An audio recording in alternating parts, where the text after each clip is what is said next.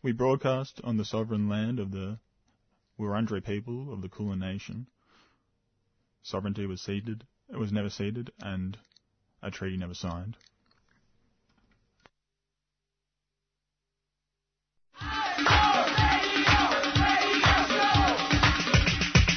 This is 3CR Breakfast. Oh yeah. Alternative news, analysis and current affairs. Monday to Friday, 7am until 8.30am. Only double. Clap your hands.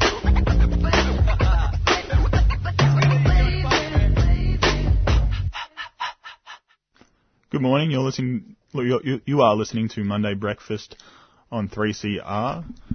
Good morning, Ella. How are you? And good morning, Claudia. Good morning. How are you doing? Morning. Uh, thanks so much to Beyond Zero Emissions for their lovely show and lovely lead-in. How was how was your weekend, guys? Busy for me. Um, so yeah, on Friday I was at a demonstration uh, for the Tamil family who were living in Biloela. Our listeners will probably be familiar with the case. Um, they were protesting out the front of the Supreme Court for um, Priya and Nades and their two daughters, Kopika and Thar- Tharunicaa. Um, and they were living in Biloela in Queensland um, before they were taken to an immigration detention centre in Melbourne in March 2018. Um, and they've been detained on Christmas Island since late last year. Um, so we were there to show support in a court case that was being held on Friday. Was it a good turnout? Uh, it was a good turnout, yeah. Unfortunately, when the um, Channel 7 news crew got there, the numbers had dissipated a little. They Oh, had no. to um, fight them off to get an interview. But, um, but yeah, it was a really um, nice event um, despite the circumstances. We sang lullabies, uh, heard from a family friend, and another man involved in the case. And how about you, Patty? What did you get up to? Uh, I've been getting ready for going back to school time. It's uh, that it's time of year. semester, yeah. On on Tuesday's orientation, so that's going to be a lot of fun. Another uni degree. I thought I I thought I was out, and they pulled me back in. What have you decided to go back and I'm Going to study? do uh, journalism at RMIT, so to help me become a better radio announcer. Well, you've got a bit of experience behind you, so um, yeah, it'll be interesting to see how you build on that. yeah, I'm definitely going to be sitting in the front row, trying to pull off that mature student look. Raise my hand after every question. Okay, so what have we got on the show today? Uh, so at 8.15 we're going to speak to Emily Maguire, who is the CEO of the Domestic Violence Resource Centre, um, which is just based on Cardigan Street in Carl- Carlton. Uh, and we're going to speak to her. Obviously there's been a terrible crime that uh, took place in, in uh, Queensland last week. Um, but that's only just part of a of a culture of toxic toxic masculinity and domestic violence that uh, that needs to be changed in Australia. So it's going to be great to speak to Emily Maguire about that. Absolutely. Yeah, it was a pretty big uh, week last week with uh, that um, that awful news and uh, the St Kevin's uh, school um, episode on uh, Four Corners, talking about male culture as well, and grooming in schools and sort of abuse. So um, yeah, all sort of ties together if we're talking as a country about culture and the importance of respectful relations and people feeling safe. Certainly, yeah. Yeah, and I think, sorry, excuse me, I think both stories, as you said, show that um, the problem isn't just the one perpetrator, it's also the culture as a whole. Um, and this um, silence around issues, and even with the case in Queensland, the way it's been reported since, there's been a lot of um, controversy about that um, in terms of showing people's attitudes. And also, I think, Patty, you picked up on some uh, language used by one of the police officers, um, which sort of suggested that um, there might have been some victimisation of. Um, Of the perpetrator. yeah, Uh, and it, yeah, that that kind of language it does come up again and again when these when these big you know was the man driven too far. There's always that suggestion. I don't un- even understand how it's still you know it's it's the 21st century. How he's still using these antiquated ideas. Yeah, and a lot of the headlines haven't even said the father was the one who murdered them. They've just said the father died, which With his is children. um, a pretty shocking lapse in um, facts. sort of shifts the um, the onus of responsibility, doesn't it? Yeah. Accountability. Yeah, absolutely. Well, th- maybe we'll start this morning with a song. Uh, here's Better in Black with Thelma Plum.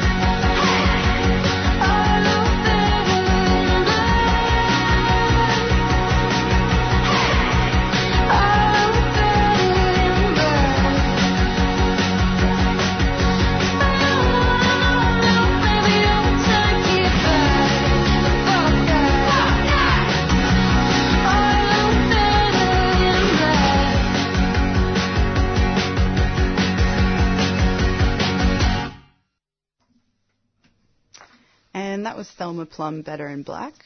Uh, next up, we're going to listen to an interview that Annie McLaughlin from Solidarity Breakfast on 3CR recorded with Maya Newell. Uh, Maya is the director of the documentary In My Blood It Runs. Um, I'm really excited to see this film, and I think everyone else is too, because I tried to see it on the weekend and it was all sold out. Um, and I'd actually hoped to get an interview with Maya only to find out Annie had beat me to it. Um, but I'm glad she did because it's a really wonderful interview.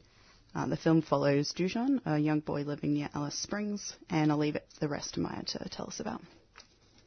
Thanks for coming in and talking to Maya uh, Newell. Uh, your new film, In My Blood It Runs, I'll have to say is one of the most uh, compelling films I've ever seen. Uh, it's actually set in the uh, in Alice Springs to begin with. Can you tell me a little bit about how this came about, this film? And you know, as you talk, you'll be describing to people what's what it's about. Yeah, sure. So when the film actually we, we started filming maybe two or three three years ago, but the foundation in which the story began is a 10 year story. So I was invited, had the privilege to be invited by Aranda elders when I was 21 to make films alongside them about the empowering work that they're doing to educate their children in language and culture and identity. And that was with this organisation called Akeyulerre, which is a healing place where Nangras, so traditional healers, can go and be supported in an intergenerational way to learn about their powers. Ah, Uh, yes. which was very amazing. And over those years, I suppose, built the trust and went on this learning journey that enabled the intimacy that you see on screen of In My Blood It Runs. And I think it's worth saying, so the film follows a young Aranda Garrwa boy as he's navigating an education system not built for him, welfare system out to remove him from his family, uh, in- increasing scrutiny from the police. But really the story is about the love and care of his family and the fight that they are on tire, you know, every day tire, tirelessly to support him and ground him in his Aboriginal education, which is so often um, missing from our Western education systems. Uh, we went on this very long journey. It's shot in this observational way, so you walk alongside him and really see the world through his um, his lens, which you know, for most Australians, we don't often get that opportunity to really understand what it might be like to experience the world from a 10 year old, you know, First Nations child's perspective. In approaching In My Blood It Runs, I wanted to um, create, we needed to ensure that that agency and the politics of representation that we, uh, that we applied a very specific um, structure and model of consultation around this film to ensure that people's identities in the film, people's representation was correct, was protected, and First Nations people have had their stories um, misappropriated for centuries in this country. So what we did is we um, sat around and we created this structure where the families in the film are the core uh, partners. They always had control over the way that they were being represented. We had a board of advisors made up of Dujuan's grandmothers, great grandmothers, elders, and everyone participated in this process where from early messaging stage all the way through to assembly, rough cut, fine cut, we held multi-day workshops where families were engaged in the process of filmmaking and allowed to direct how they felt the film uh, we should manage the filmmaking process. And I think it is, just to bring it back to the intimacy that you see on screen, I really do put it down to that model of consultation, which meant that families always knew that at the end of the day, it was up to them whether, you know, a scene appeared in the film or not. And I think that we were able to film up close and personal uh, because of that agency and control being being um, with the family. The uh, stuff to do with the uh, detention uh, system in the Northern Territory, as it were, uh, tell, was running along at the same time, really, isn't it? It really. Yeah, we actually started filming when the allegations came out on Four Corners about children being tortured in uh, juvenile detention up at Don Dale, like um, Dylan Voller. And I was with Dujuan as he was watching the TV of that news report. And I think as a country, we remember that moment. We remember the shock and horror that, in a first world country like Australia, we would be treating our First Nations children in this way under our care. But when you sit with Dujuan and watch the TV and see that from his perspective, here is a child who knows many people who are locked up, who Oh, his auntie. is his auntie, as as seen in, in the film, and that has very different resonance. Uh, as he says, why he reflects on that moment in the film, and he says, why are they treating them the same way they treat their enemies? Yeah. Um, where did you get that footage? Because you know that carefully incised footage of enormous men and tiny boys. It was just so um, revealing, and it wasn't a lot. It was just enough. Yeah, enough to trigger the memory of Australians too, who did watch that footage. Many of us did. Um, I think that you know at the time we were filming, 100% of children in the Northern Territory juvenile justice system were Aboriginal, and I'm pretty sure that statistic so has shocking. not changed much. Uh, we've the film actually contours the timeline of the Royal Commission, uh, and there has not been so much done even now, um, including some of the uh, demands by that commission to raise the age of criminal responsibility. So we're one of the only Western countries in the world that think it's okay to lock up a 10 year old child and to support that family and you know that's a child who is asking for help uh, and we our punitive system puts them in jail. That's our way of helping them. The international human rights standard is, is 14, and our country is in the process of deliberating whether we should raise the age. Um, so yeah, that's one of the issues that the film is taking to Australia and trying to um, influence that decision being made by our leaders right now. In fact, on our website, you can write to your Attorney General directly through a very simple tool and tell them that you think 10 year old is, is, should be, you know, in classrooms, in playgrounds with their families, not in jail. Well, one of the key elements in your film is that uh, uh, it puts uh, side by side the dissonance between the establi- the uh, mainstream white establishment, Anglo establishment, versus the uh, experience of an Aboriginal boy who is a born Aboriginal First Nations activist. There's no two ways about it, and uh, he's proud of himself and he's perplexed. And he is also not a stupid person. Yeah. You know, when I met Dujuan, I met him on a Nagra camp, so that's a traditional healer in Aranda language. And he's this witty, intelligent, hilarious, cheeky, you know, exuberant child, which is, and he's really, you know, your leader through this story. He holds your hand. But I just thought, he's just at this beautiful age where he's on the cusp of um, becoming cognizant of the more complex issues that are facing our country, and he sort of, he has this sort of poetic wisdom in the way he articulates that that really just cuts through your soul as a listener and as a watcher. And I thought, you know, what a beautiful conduit for the Australian public to be able to sit with him and learn some really simple truths in many ways, but ones that us as adults and as a society seem to have forgotten. But also, uh, he's been characterised by the uh, mainstream as a, a bad person, as a waster, as a nobody person. It's quite clear that's what that was the trajectory that they were intending for him. Yeah, and I think that the film shows that. Like, here is a very intelligent young child who is actually not an exception. You know, every First Nations child and every child is incredibly, you know, clever and exceptional in their own way. Uh, yet he feels like a failure at school and he's only measured by certain Western standards. And so, you know, he said to me, um, his great grandmother actually said to me early on in this process, she said, Maya, we're always trying to get uh, they're, they're always telling us to make our children ready for school, but when are we going to make schools ready for our children? And I think that that really cuts to the heart of this film. It says, you know, we expect these children to be assimilated into our systems, but when are we going to change our systems to incorporate, respect, teach their identities that makes them feel validated and allow space for them to succeed?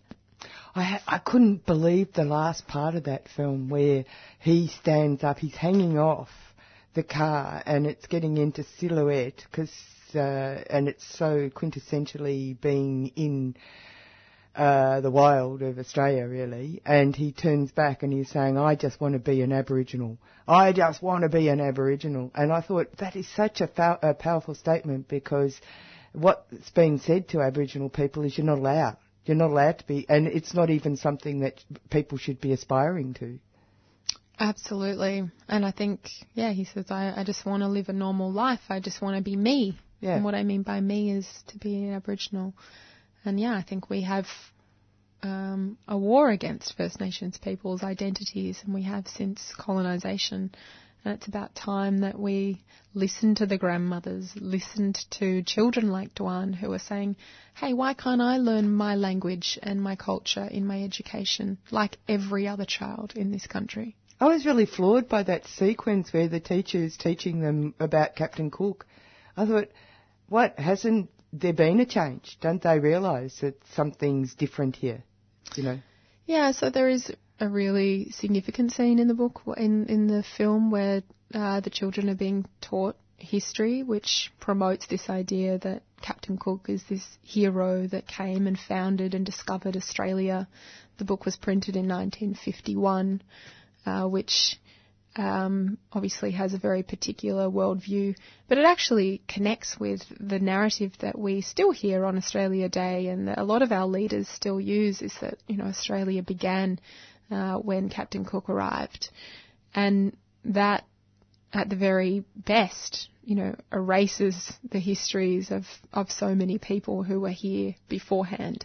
And Dujuan, in that moment, when you sit with him in the classroom and you see that lesson from his perspective, you feel what that might be like to be a young person who whose whole history is eradicated um, every day in the systems that are meant to uplift them.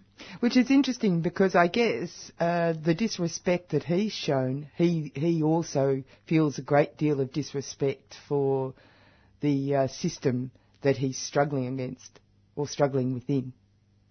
Yeah, and I think you know in the film we're trying to not point the finger at any No. you know individual teacher or any individual system in in a way. It's sort of just sitting with Dujuan and seeing how all of these systems are interconnected and are telling him the same message over and over again is that you know you don't fit here, you're not good enough, and how how would you react if you were a young person, you know? And I think that um, in if you if we take a step out and look at the systems issues and the issues and the policy um, throughout time that have brought us to where we are. Um, it's also a reflection on every person in this country who is a settler on this land, and um, we should all be asking the question of how can we use our privilege to support the first people of this country.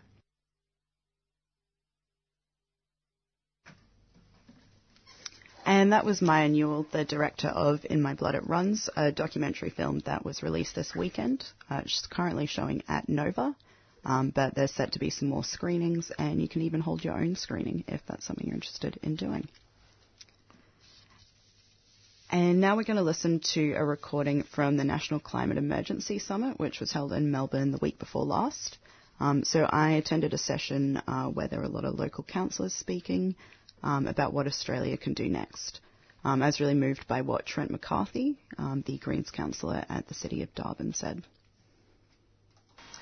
I'd like to begin by acknowledging that we are on the lands of the Wurundjeri Wurrung people of the Kulin Nations and the Bunurong people of the Kulin Nations, and to acknowledge that sovereignty was never ceded and that the fight for climate justice is intimately linked uh, for the fight for Indigenous rights around the world.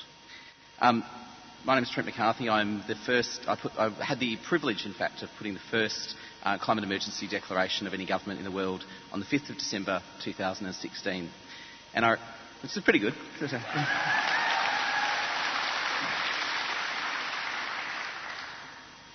I also remember that date because it's my daughter's uh, seventh birthday, and she's now 10, so it's three years ago.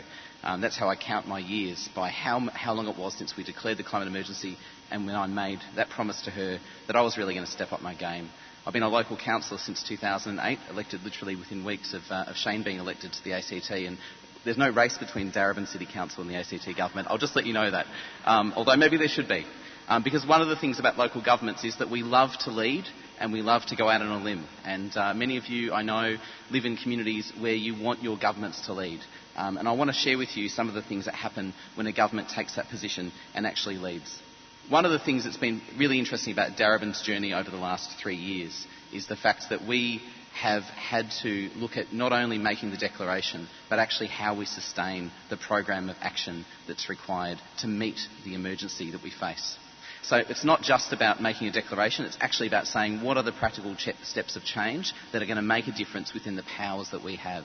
And local government doesn't have all the powers. I wish it had a lot more powers. Um, but we've tried to exercise those powers as far as we can. So in the corner there, you can see some of our pensioners. And they are some of the 4,000 households that we're installing solar on over a four-year period. We're doubling renewable energy in Darebin over a four-year period from 18 megawatt hours to 36 megawatt hours.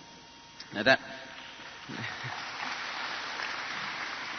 that's really important because these households are particularly pensioner households, low income households, people who have a fear often of the rising energy bills that they face and therefore don't, um, aren't able to cool their houses during heat waves. And then they become vulnerable to heat island effect, which we have a lot of in the city of Darebin.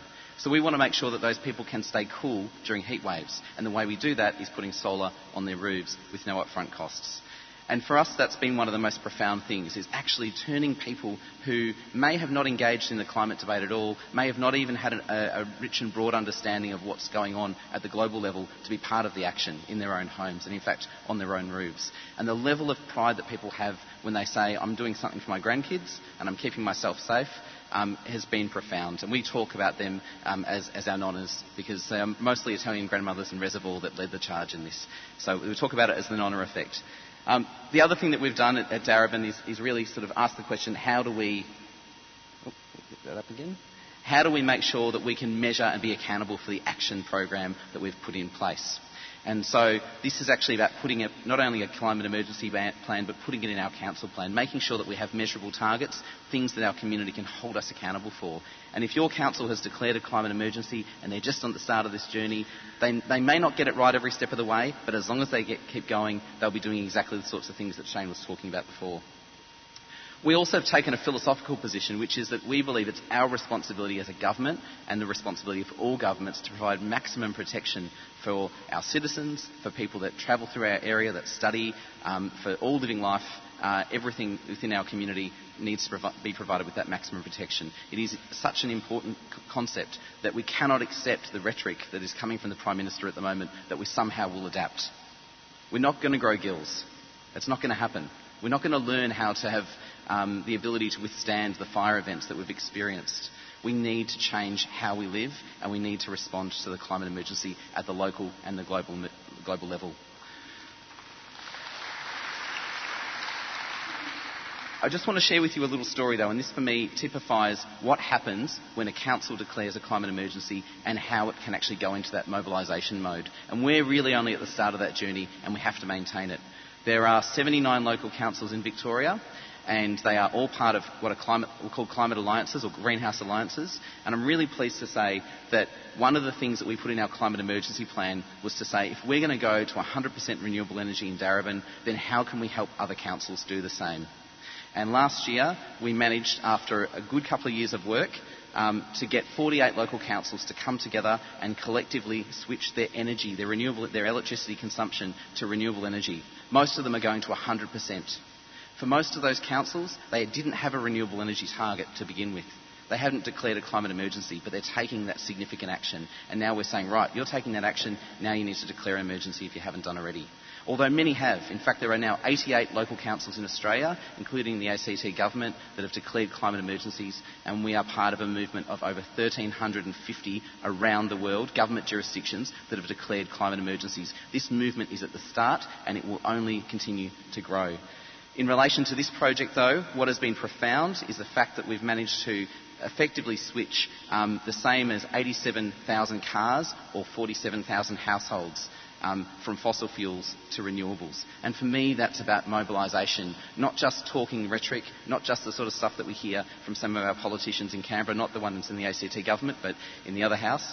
Um, is actually mobilisation. And when we had to do this, we had a thousand people that we had to convince across Victoria to make this happen. We have so much more work to do though, and that's why the united front of local councils going forward is so important to Australia's climate emergency action. I want to share with you because it's obviously we've had a couple of pictures of Greta today, um, but one of the things that happened is in, in August 2018, Greta Thunberg did her first strike at the, at the front of her parliament. At the same time, in our own parliament in Victoria, um, the state government adopted the new Planning and Environment Act. And if you do a word search of that act and you search the word climate, not one appearance of the word climate appears in that piece of legislation. And yet, this is the piece of legislation that directs and drives about 80% of local government decision making. So, for councillors, the frontline work now is the fact that we do not have the powers that we need to communi- keep our community safe. So whilst a 15 year old girl was able to take and start a massive movement, we need governments to match the strength of that student movement and keep going, keep going fast and deliver that relentless optimism and that radical collaboration that, uh, that world leaders have been promising but not delivering for the decades past. Thank you. And that was Trent McCarthy, the uh, council member for Darebin. Um, I was really keen to play that this morning because later today, just before 8, I'm going to be speaking with Bo Lee from the Victorian Local Government Association um, about some training they have coming up uh, to become a local council member.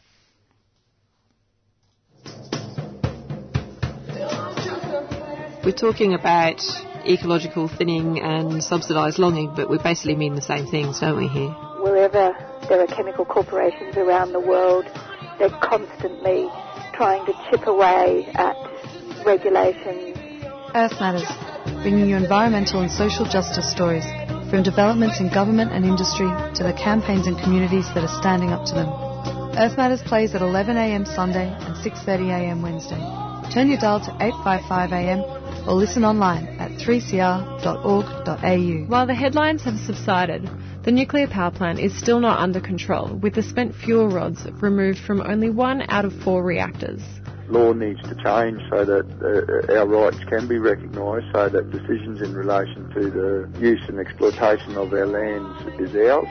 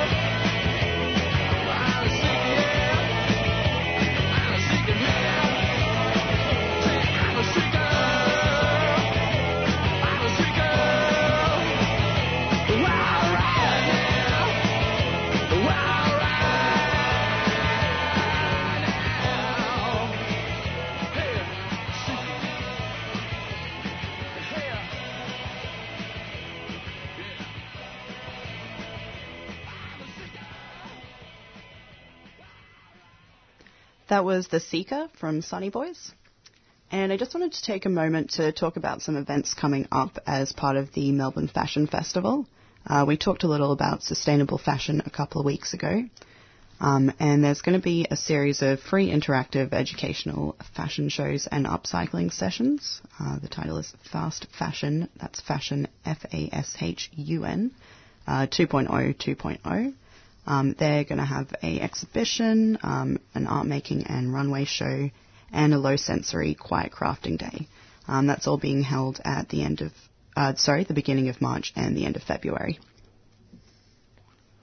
And I think we'll have some alternative news. We haven't done that in a few weeks, but there's a little topic that we want to talk about. Uh, not a little topic, a big one: domestic violence. Um, so this this uh, comes with a bit of a content warning um, that we will be t- discussing those kind of distressing t- topics. And I know that it's a lot to process first thing on a Monday morning. So if you if if you're not feeling up to it, you might want to tune out for the next 15 minutes. But if you are experiencing domestic violence and want to speak with someone, you can call the Women's Crisis Line on 1800 811 811, or you can call Lifeline on 131 114. That's the 24 hour crisis line. Folks know about it, some don't.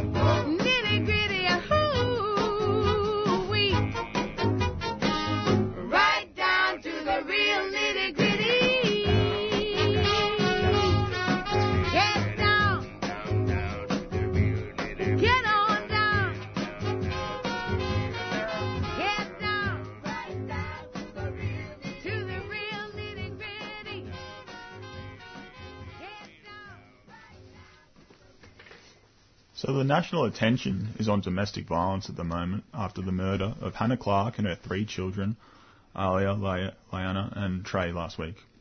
When these crimes occur, we tend we tend to ask ourselves as a community why. Why would a person do such a thing? And most of the coverage will blame some special quality of evil in the perpetrator, or else mental health will be used as a scapegoat. The worst case of speculation that we heard regarding these murders was by Detective Inspector Mark Thompson, who asked, Is this an issue of a woman suffering significant domestic violence and her and her children perishing at the hands of the husband? Or is it an instance of a husband being driven too far by the issues he suffered by certain circumstances into committing acts of this form? So you have to ask yourself why again? Why are we still blaming women and children for their own murders?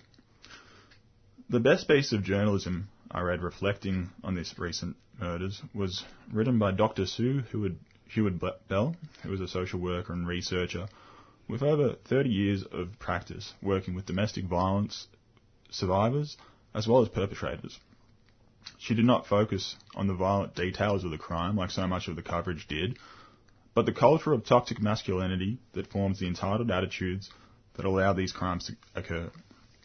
She writes, Many women that I've worked with say that they are frequently asked the question, why don't you just leave? They comment that they do not hear people asking domestically violent men, why don't you stop being disrespectful and abusive? But when we ask ourselves as a society such questions, the reaction we get is hashtags like not all men. There is a lack of personal responsibility among men when it comes to the issues of toxic masculinity. Dr. Heward-Belle finishes her article by addressing violent men.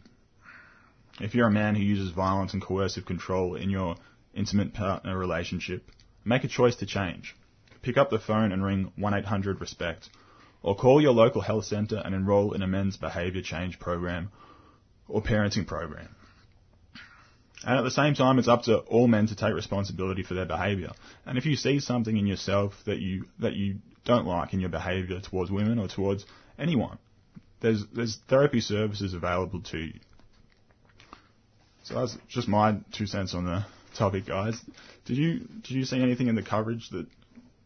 Uh, Yeah, I've heard a lot, and I, I think the one uh, improvement I've seen is the backlash to the reporting um, of the case. Um, so I think in the past it's almost uh, it hasn't been picked up or it's been taken for granted, whereas I feel like this time people have really arced their back up um, and they're really taking um, the news and the media uh, to charge. And uh, yeah, Yeah, definitely, and and around uh, around the murder of women, uh, the when police say you know don't walk through dark parks at night as well. I've seen sort of backlash to those comments as well, which is which is good.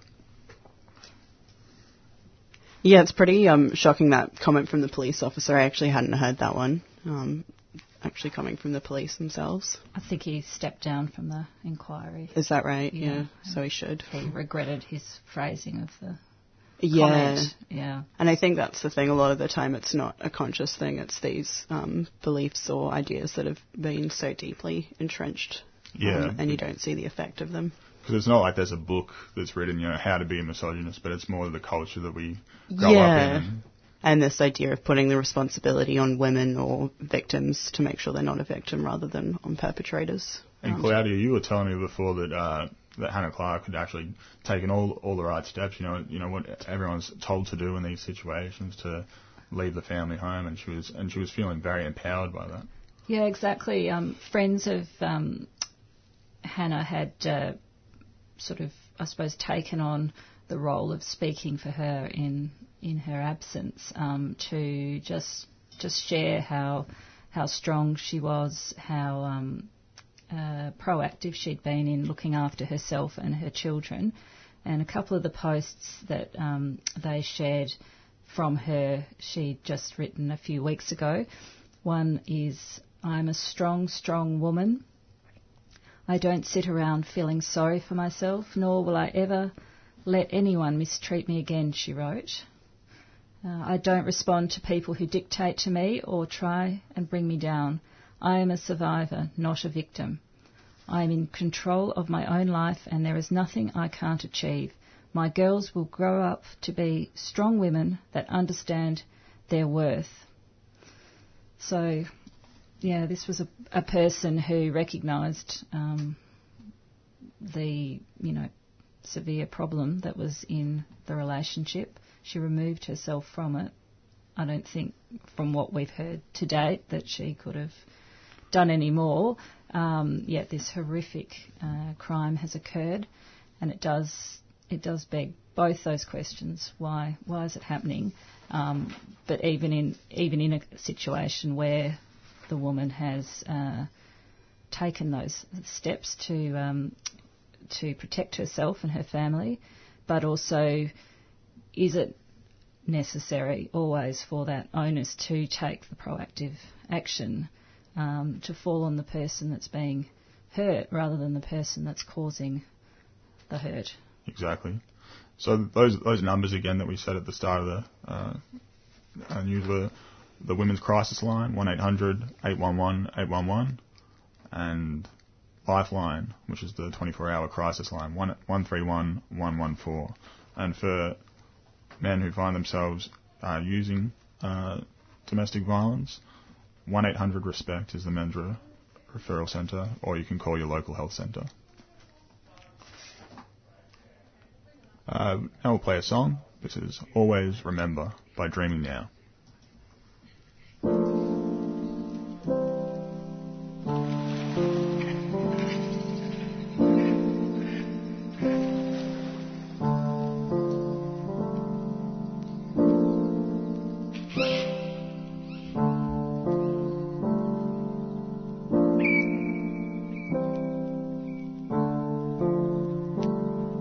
Open eyes to see ancestors asking many questions. What are these lessons I compressed upon our dresses? Fuels trial prediction guesses. Anyone's best guesses. Now they got generations seeking mass convalescence. Eucalyptus widowed by devious shepherds. Totems taken with no conscience or questions. No concept or consciousness of things before the present. Vacuous and empty like the windswept desert. Harrowing howls under the moon crescent in the noon sunrise. To change the present, rearrange trauma laden. Generations feather, but the focus to be better. Inspired colonial resin, fermented in these strange weathers. Some seeming to get stuck in quagmires. Vision 27, but original lines always remembered, hold together in the now as we hold on to forevermore treasures. We always remember our, always remember why forevermore.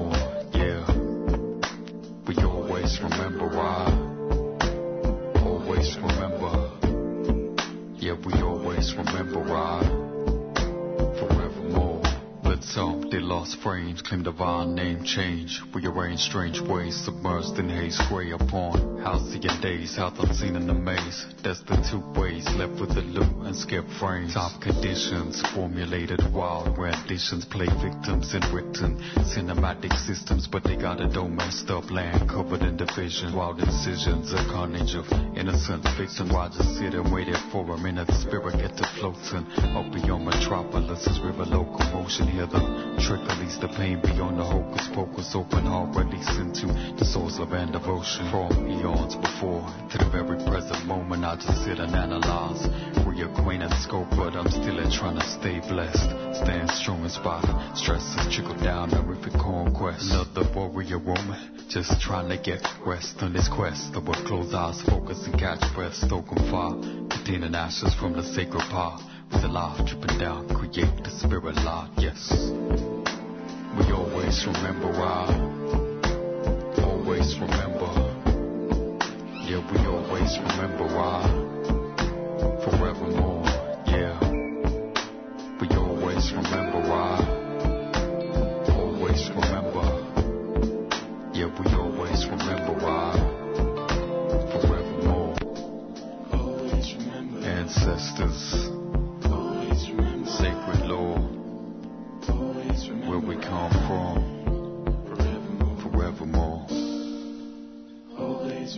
Oh, the spirit in the land, not a nang, not a nang.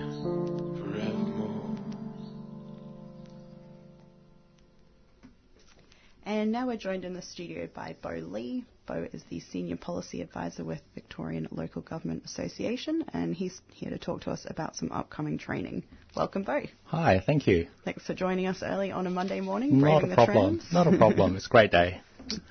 All right, so can you tell us about the upcoming election candidate information and training sessions that are being held over the next month or so? Certainly, um, as uh, some of your listeners might know, um, local government or councils have mandatory four-year election cycles, and the next uh, election is in October this year.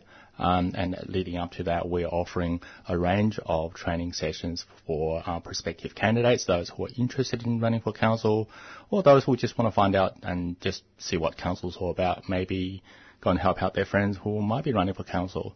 So we have sessions coming up for both um, women-specific training, but also we have just general training where it's non-gender specific, where everyone can come along. Uh, we're going to kick off those. The ones for women have already started, uh, but the ones for um, the generic um, candidate information sessions, they're going to kick off uh, in early March. Excellent. And what kind of skills will people be learning at these sessions? So the sessions will cover the basics of local government, uh, the roles and responsibility of councillors and what council is all about, um, and also some of the skills and attributes they might want to think about before they run for council, uh, as well as things like time requirements and the various skills you might want to pick up um, once you do get elected. And um, what are the roles and responsibilities of a council member? Um, so it's an interesting it's an interesting question because um, our councillors are members of the community. There is no qualification to be a councillor. Anyone can be a councillor so long as you live in the municipality that you want to be uh, a councillor of. Um, the roles and responsibilities are predominantly described in the Act called the Local Government Act, uh, and there is a new Act that's about to come in, but we can talk about a bit later on.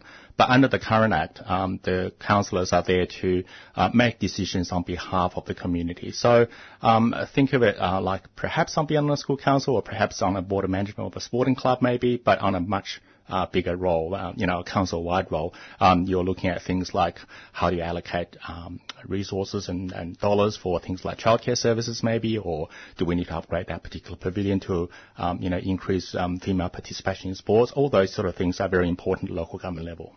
And is there a kind of person who's particularly suited to being a council member? Or no, I mean, th- as I said, there's no qualification. Uh, you can be a councillor, uh, and uh, um, you know, I was a councillor before. Um, the sort of qualifications I think uh, people might want to think about are: Do you have a passion for your community? Do you want to make things better for your community? And what sort of things you believe in? What sort of values you can draw on? And some of the skills um, people already have. So, like I said, if you're uh, you know on the board of a, a netball association or netball club, uh, you might you have a already have a good understanding of how to perhaps apply for grants or liaising with other sporting clubs to get the best use of your facilities and so forth. And these sort of skills are tr- readily transferable to become a councillor.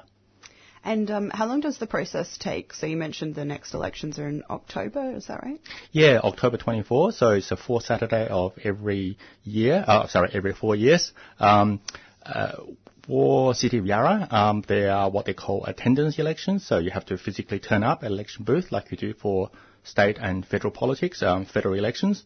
For other councils like um, um, Darebin, for example, uh, it is postal elections. So you get an envelope with the candidates and you uh, mark the boxes according to your preferences.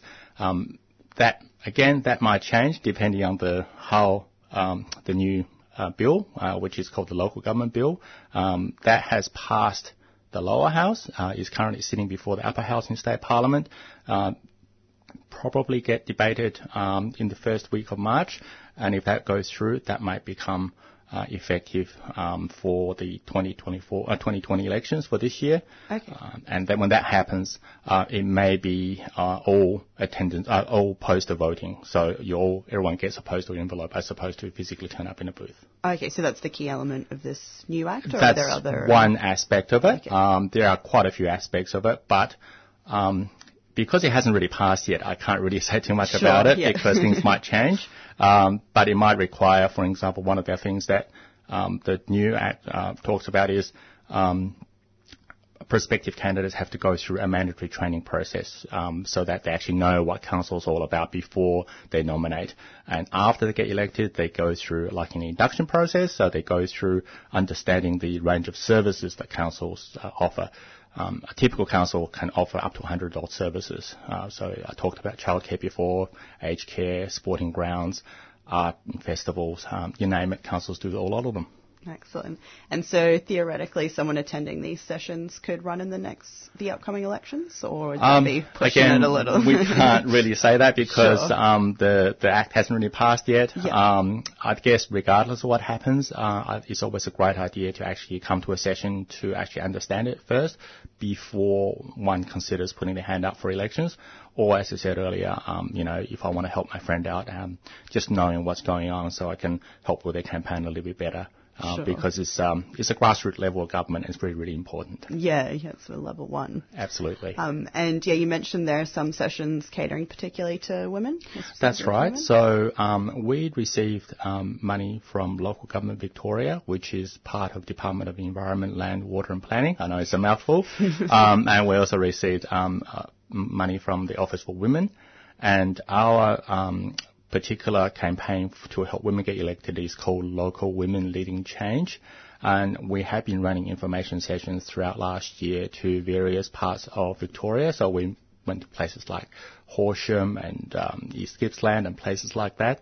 Um, and that's to intro- that's a women-specific training because what we realised that is that um, women are underrepresented in uh, elected council elected councillors in Victoria. At the moment, that number is around about 37%. Uh, so 37% of councillors uh, in Victoria are women. Um, there are about 617. There are 617 councillors in Victoria at the moment because we had the unfortunate case of Casey Council getting sacked, as you probably heard about last week, and uh, late last year we had South Gippsland Council got sacked. So the number of councillors has gone down because they've been replaced by administrators, um, but it also meant that um, councillors, uh, women councillors are proportionally um, not as well represented. Um, so we want to increase that to 50-50 by Yeah. 2025, uh, but we're hoping to do it this year um, to get more women to lo- local government because uh, we know from um, even from um, the Royal Commission to Family Violence that government done a few years ago that one of the reasons for um, women experiencing family violence is that they're not in um, decision-making capacities and Mhm. uh, they're not in, represented well in leadership positions. And this is one visible form where women can take up that leadership position to be an elected leader in their community uh, and bring a different perspective around the council table. Yeah, absolutely. Yeah, we hear a lot about women being underrepresented in government, and it makes sense to start with local government. That's right. That's right. I mean, councils are um, councils as organisations. They um, employ a significant number of women. Um, more so in areas where there is, um, you know, things like aged care assistance and uh, childcare attendants and those kind of things. But increasingly, they're in local in leadership positions. So we have a number of women in uh, as CEOs of local councils. So again, um, Yarra City Council has a women CEO, Moreland, Darebin, they all have women CEOs, and a number of mayors uh, also uh, are women as well. So uh, the current mayor of Darebin again, um, the current mayor of Yarra, they're all women. Um, so there are a number of women in those leadership positions, and they serve as role models for young women and, and women of all ages uh, Yeah. in local government. Yep, times are changing. Absolutely. All right, and just quickly, how can people attend these sessions and get involved? Are So the- do they cost money? Where do they Okay, head? so the, the good thing is they are free of charge. You just got to uh, I wanna invest a couple of hours of your time. That's all there is. Uh, the best thing to do is actually go to our website. So it's the three W's, vlga.org.au. Look under events and training. Pardon me. And all the dates and venues and details are up there. Um, the other uh, re- the other way to look at it is to get in touch with your local council, say, look, uh, understand the council elections are coming up. Uh, will you be running any candidate information sessions, and how do I register myself to attend? All right, excellent. Thanks so much for joining us. Not a problem. Ella.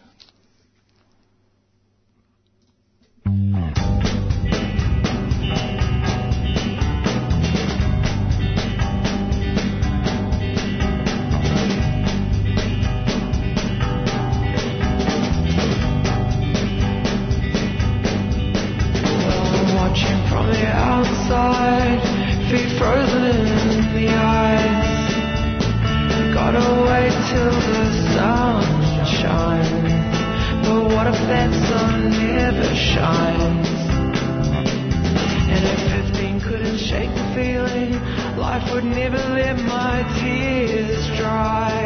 And it's never let my tears dry.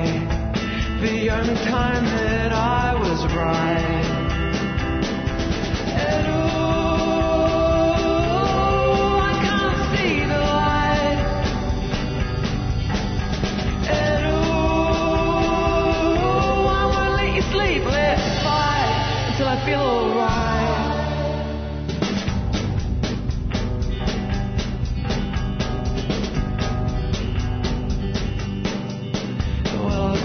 About my friends, but I can't see them. I don't know who they are.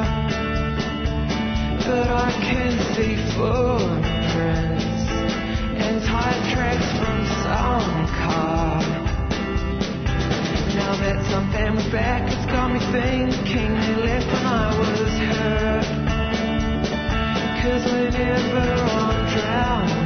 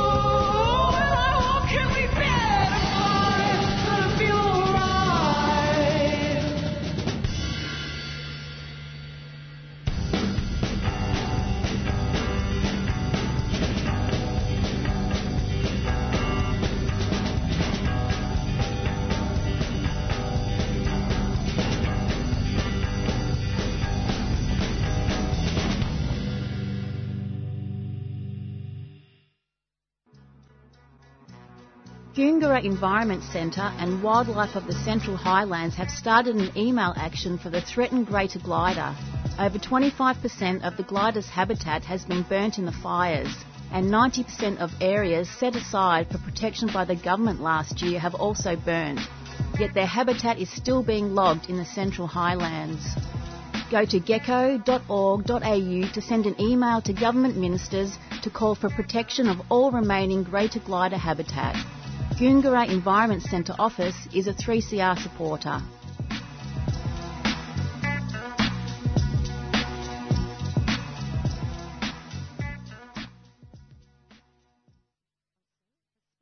in neurodevelopment at Monash University, and Beth is spearheading the Magnet project, which is being conducted at Monash exploring autism and ADHD genetics and neurodevelopment.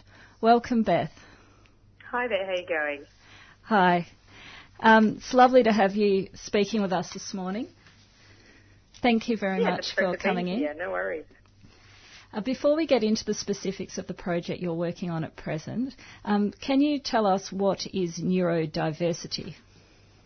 Yeah, so it's this idea that um, lots of us have um, lots of different strengths and weaknesses in terms of our thinking, um, and for some people, um, which we call typical development or um, or neurotypical, um, with people it might be you know otherwise unaffected by day-to-day traits that we have, but then there are other people who may be neurodiverse, who may have things like hyperactivity or um, anxiety or um, sensory seeking behaviours, and this idea that we all have them to some degree, um, and it's just uh, can be how much they um, interfere with our lives or a real strength for us, and that we've all got these different strengths and weaknesses.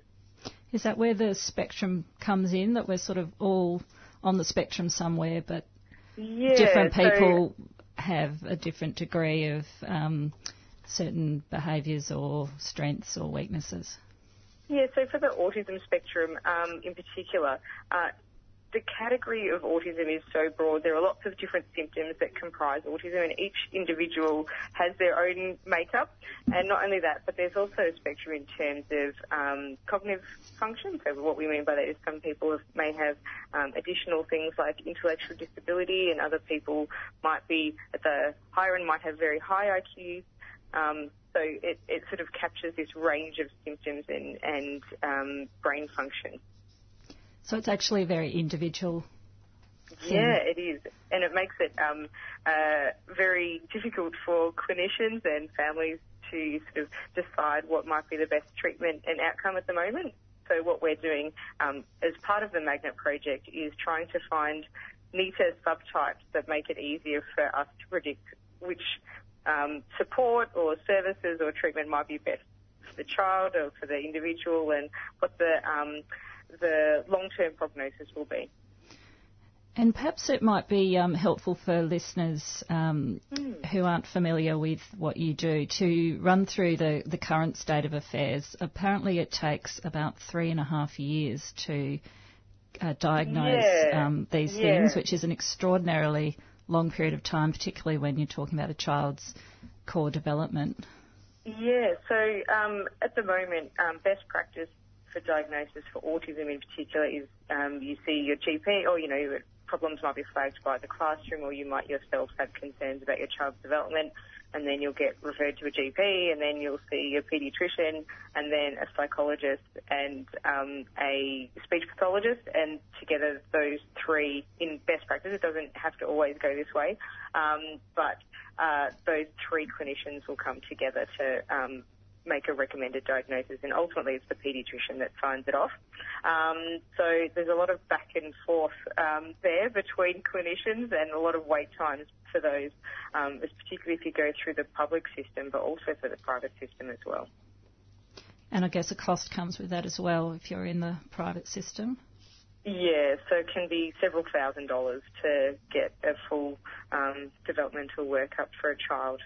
How much, uh, what, what sort of difference are we talking about in terms of time lag between the Uh, public system and the private system if you don't have that don't- couple of thousand I dollars? Yeah, I don't. Um, I don't actually know. We're so we're actually looking at that at the moment as part of our project, and there's not a whole lot of recent data on that from Australia, but um, the the reports that we get anecdotally from families, I can tell you that they're through the public system, they're waiting 12 to 18 months, um, and uh, it's a, it tends to be a bit shorter for private um, practice, so it could be anywhere between six weeks and six months. So yeah, there's a lot of there's a broad range there. That's a, um, a big difference, isn't it? Mm, if you've uh, really id- identified something that you want to get onto with your child, waiting 12 to 18 months um, sounds Yeah, like a bit of a nightmare. Yeah, we also know that um, early intervention is really critical. So any time saving that we can do um, to get interventions earlier um, is a big win. Um, but what uh, NDIS has done is um, changed its model a little bit so that um, you can apply for funding for sort of behavioural uh, difficulties, and so while you're still waiting on that diagnosis, uh, families can still access some of that funding now. Well, that's good to know. Mm. So, in terms of your investigation, um, you've been given $2.5 million by the federal government, so a pretty big sum of money. Uh, to undertake this project, you must be very excited to I to have that green light. Why Yeah. is the investigation so significant? Why have you been given all this money? So at the moment, um, the diagnosis, the diagnostic process for a child with autism and ADHD, as we mentioned, is quite messy. So uh, it's um, we're trying to find better markers of autism and ADHD, more objective markers. Um, so we. At the moment, as I mentioned, we need three sort of expert clinicians to come together and create, like, have a consensus on what that child's diagnosis is. But if we can find some genetic or brain markers that might give us a really clear indicator that that child has a particular diagnosis, and that will dramatically reduce uh, wait times. It will reduce burden on the public health system, um, and it'll also give us better. Um, uh, a better idea of what uh, treatments a child will respond to. So there'll be cost and time savings across the board. with that, that's the blue sky idea for a project like this. So, at the moment, is there just a sort of a sense that there might be a gene there, or are you what what level of um, understanding do you have at the moment? Um, so it's likely that there are, for each individual, there are lots of um, different genes that are um, all playing a part in that child then having a neurodevelopmental condition like autism or ADHD. They're, they're just the two most common um, neurodevelopmental disorders, but there are lots out there.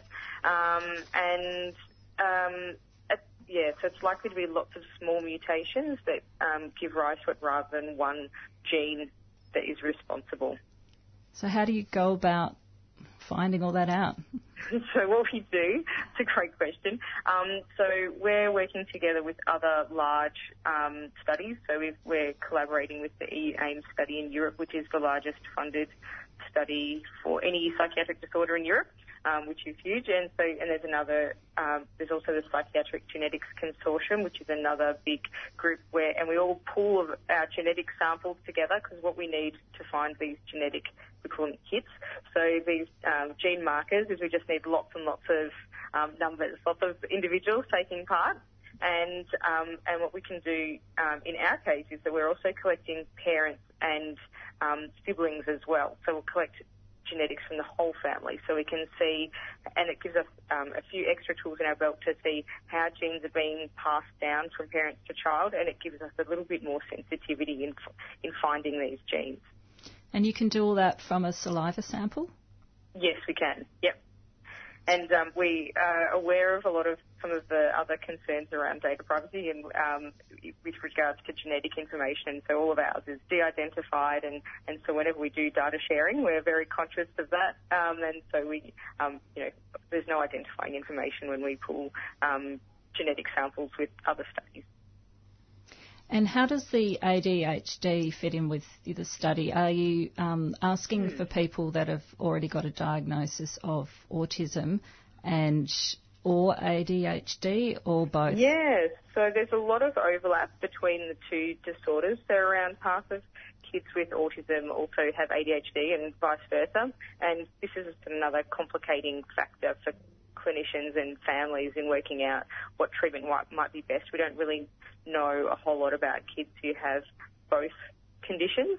Um, and so uh, that they're a real target um, for research for us in particular. And so we're looking for families who have a child with autism or a child with ADHD or a child who have both.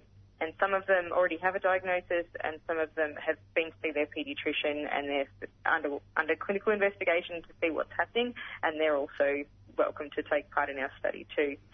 So um, yeah, they're the main um, main kids that we're looking for. And you're also um, going to be looking at children who don't have signs of either of those. Um, Yeah, so Yeah, so neuro- we really want to understand the boundary um, between um, when a child needs a diagnosis and when they don't. Um, it's a big community concern that we're aware of, um, of what we call over pathologizing um, typical development. Um, are we, you know, giving labels to kids that don't really need them? So what we're trying to find out is um, uh, yeah, where, when, when does a child need a diagnosis? What's typical development and atypical development? And to do that, we do need a really big group of typically developing children, so children who don't have any history or diagnoses or anything like that, to take part in our research. It's really important. absolutely. And how are you going with the numbers? Are you still looking for people to participate? Absolutely. So this um, this project will be going for the next five years, um, and we're in what we call an open recruitment phase at the moment. So we're taking all comers, so typically developing children or neurotypical children, and um, kids with ADHD and autism, and both, and everything in the middle. Okay, and I've got some uh, information numbers that I'll um, give at the end uh, if anyone is interested. Uh, just a couple of final questions. I just wanted to, um, mention the parent experience. Um, There's been a lot of noise around uh, the new podcast, Two Peas in a Podcast, which um, is uh, two mums talking um, about their experiences uh, in a very um, everyday manner of being a parent of a child with a disability. And Mandy Yeah. Hose, uh, one of the co-creators, she talks about the silent community of parents of children with a Mm. disability. Is this the sense you've received talking to parents of children with ADHD and autism? Yeah, definitely. There's a lot of um, very exhausted families out there. Um, there's also the what comes quite often with autism and ADHD is um, sleep disturbances. So not only are parents dealing with very challenging behaviour, but their child and the parents are also quite often very sleep deprived, um, which is an extra factor.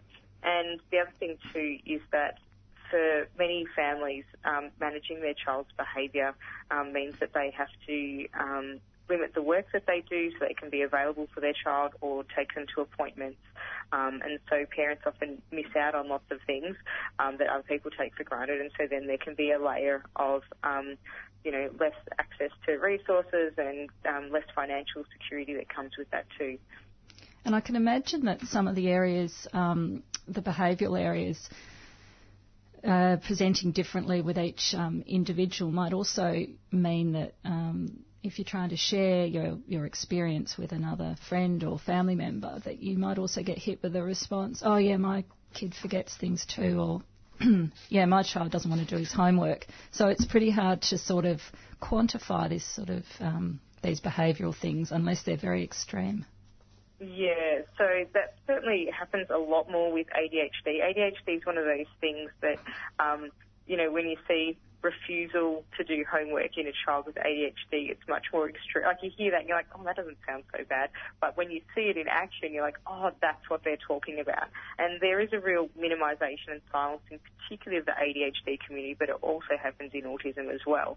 And so parents can end up feeling really isolated. and exhausted if they're um, acting as the uh, case manager, the taxi driver ferrying kids around. The, yeah, uh, and the- it creates a lot of mm, lot of stress on um, marriages as well. And so families who have a child with a neurodevel- neurodevelopmental condition can um, often um, end up um, getting divorced and things like that, which adds another strain as well. Yeah, really hard work. Um, Well, there's lots more I'd love to talk to you about. We might have to have you back. Um, but thank you so much for speaking this morning, and we um, really look forward to the results in, I believe, 2022. Um, and hopefully um, cutting down on diagnosis time and frustration for a lot of families um, with some more clarity. So yeah, thank you so much for having me on. thank you, Beth. Okay. That was Dr. Beth Johnson from the Turner Institute at Monash University um, talking about her work on the Magnet project. Um, and if you've got a child that uh, has a diagnosis or is neurotypical and you'd like to participate, um, you can get in touch with them by the internet. Uh, Facebook, uh, www.facebook.com forward slash the Magnet Project forward slash or www.monash.edu slash Turner dash Institute forward slash research forward slash project dash magnet. And those will be on our on our rundown on our website. Sorry, excuse me. And on Friday, I attended a demonstration uh, held out the front of the federal court um, in support of the Tamil family being detained on Christmas Island. Uh, so Priya and Nades came to Australia seeking asylum. Um, they settled in Biloela, Queensland, where they had their two daughters, Priya, uh, sorry, Kopika and Tharunicaa. Uh, worked at the local abattoir, and by all accounts, they were really valued and loved members of the local community. Um, they were then taken to a detention centre in Melbourne in March 2018, um, and they've since been held on Christmas Island since uh, late last year. Um, so they've now spent almost two years in detention, trying to wade through legal red tape um, and all these ridiculous levels of bureaucracy, um, and people are getting really fed up. Um, so on Friday at the demonstration, we all sang songs, um, some favourite songs of the two daughters. Um, we heard from their family friend Brad and another man speaking. Um, so we're going to hear a little bit of audio from the demonstration on Friday, and then I'm going to have a chat to Brad about how the case went on Friday.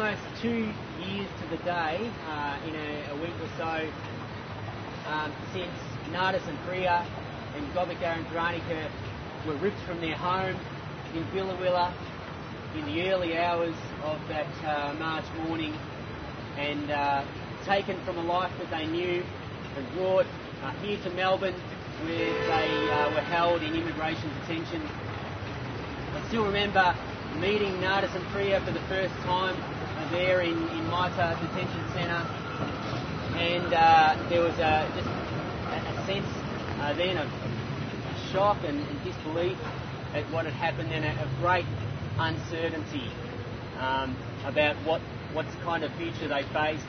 And for the two years since, they've carried that uncertainty. that uh, just uh, gnaws at them, and um, it's like a it's been like a dark cloud that's that's hung over them uh, for that whole time. Not common sense to rip a young family away from their community. It's not common sense to incarcerate a young family that hasn't done anything wrong. It's not common sense to spend $27 million of taxpayer money keeping this family locked up when they could be home in Biloela, um, contributing to community, contributing to Australia's economy. As we know, Nades uh, was a valued worker at the meatworks, and Priya and the girls are valued members of their, their community. This is the life they've been ripped away from. These are people that are, are contributing to Australian life, and yet we're denying not only them the opportunity to do that, we're denying Australia the opportunity to uh, embrace uh, this beautiful family. April last year, I, invoking a particular section of the Commonwealth Health and Safety Act, I wrote a please prosecute letter to Comcare, the federal equivalent of WorkSafe, Safe, and a month or so later, Comcare started investigating. The alleged offence was failing to proactively and preventatively safeguard the health, including the physical and psychological health of this family.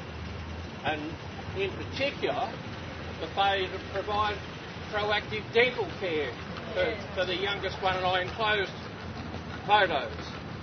Uh, so, June last year, Comcare starts investigating. Of course, Home Affairs, Australian Border Force know that.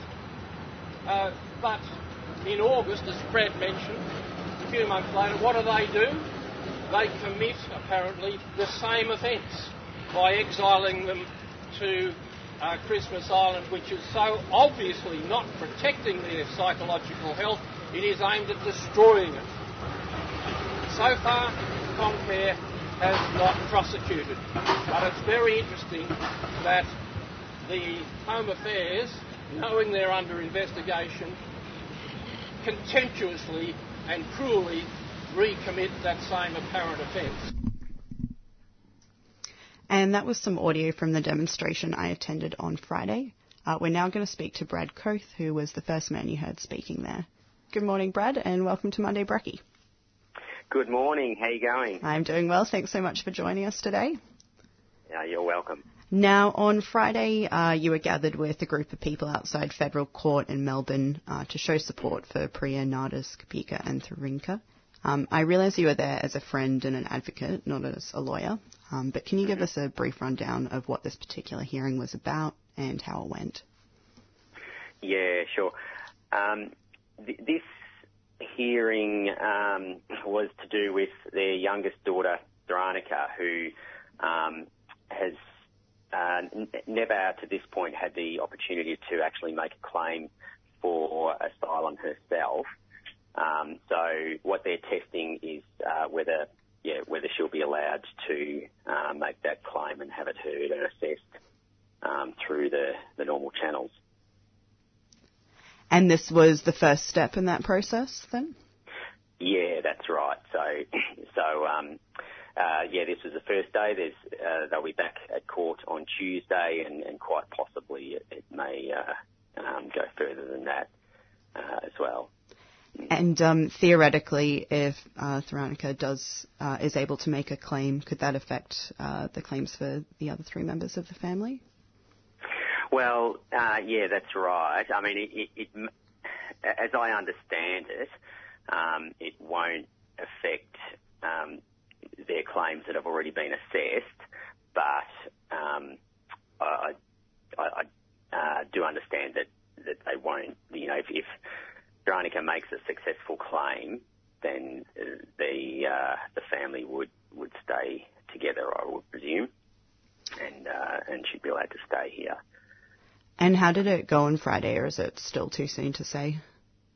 Yeah, that, you're right. It is uh, too soon to say.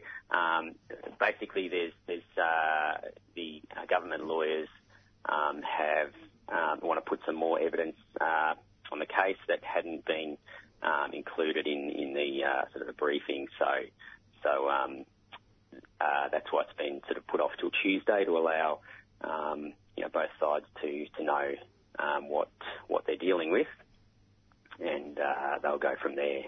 Sure. And will you be demonstrating on Tuesday? Will there be people there again?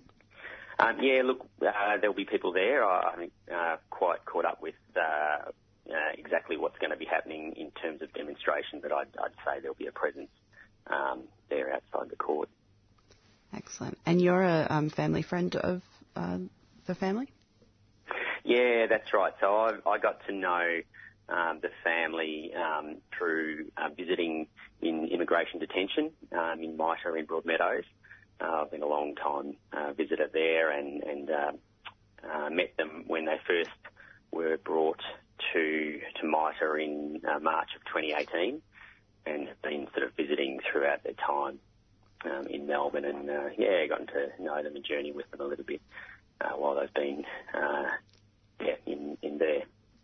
And yeah, the whole process has been um, pretty dehumanising. Can you tell us about the people behind the story? What are they like? Yeah, look, this um, this is just a gorgeous family. Uh, actually, I mean, from my perspective, um, when you're when you're visiting people in detention, um, you you only really are able to, to sort of uh, sit around a table in a, a big visitors centre and um, yeah, you know, chat and uh, drink tea and, and play games.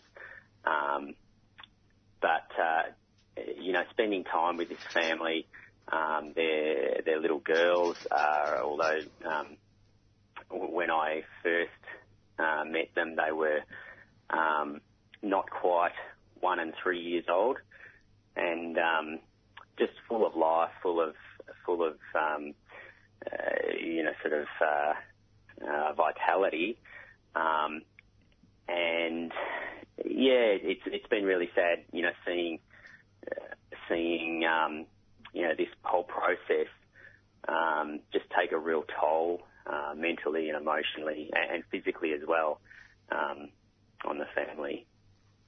And have you had much contact with the family in recent times? Do we know how they're doing? Yeah, look, I, spoke to Priya um, a couple of times over this last week. Um, yeah, it's tough. I mean, they're they're on Christmas Island, obviously. Um, just the biggest issue for them is just the isolation that they have from uh, community life um, and the, you know the friends and support that they've um, uh, you know obviously that they've had in their home community of Biloela, um, but it, even to a lesser extent uh, here in Melbourne um, uh, as well. Thankfully, uh, their um, their their eldest girl, uh, Kopika, has been able to start school there. Um, but it's yeah, it's just for the for Priya and Nades, it's just been terribly isolating and uh, just being denied that um, you know contact with other adults. Um, yeah, it's very difficult. And do we know much about the conditions themselves on Christmas Island? Um, yeah, look, I, I, I haven't been uh, to Christmas Island, so I can't speak firsthand Sure. uh, there. Um, but from what I've what I've heard, I know their their lawyer was was there um, only in the last week or two. Um, and yeah, very basic from what I understand, and and um, uh, I understand that they're they're sort of all you know pretty much sleeping in the same room and and even in the same bed. Um, yeah, so certainly conditions are not ideal for a family. Yeah, uh, absolutely. there. Yeah, yeah. Um, and yeah, as I said, I'm far more interested in the people behind this story rather than the statistics. Mm. I think it's wrong on an ethical or moral level.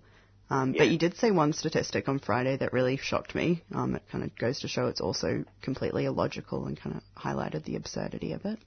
Um, how much is it costing the government to keep this family away from Biloela and on Christmas Island? Mm. Well, the figures that I had were, were 27 million uh, dollars, which um, yeah, obviously just seems absurd to uh, keep them there when um, it, it, it just uh, you know it seems that there's, there's no real reason why they can't be um, either here in Melbourne uh, or even better um, in their in their home in Biloela while this process goes goes through. It's uh, yeah, it just seems ludicrous. That, yeah, absolutely. and they're yeah. clearly very wanted and missed. Um, yeah, yeah, that's right. All right. Well, that's um, I'm afraid all we've got time for. But thank you so much for joining us, Brad. Really appreciate it. You're welcome. All the best. That was Brad Koth, a family friend and advocate for the Sri Lankan family uh, being held on Christmas Island. And a thank you to all our guests from today. It's been a really great show. Uh, tune in next week for Monday Breakfast, and for now, stay tuned to Women on the Line. 3CR Breakfast would like to thank the New International Bookshop, Melbourne's radical independent bookseller and venue, for their financial support of this program. You can find Nibs in the basement of Trades Hall in Victoria Street, Carlton, or check them out at nibs.org.au to find more information about upcoming discussions and events.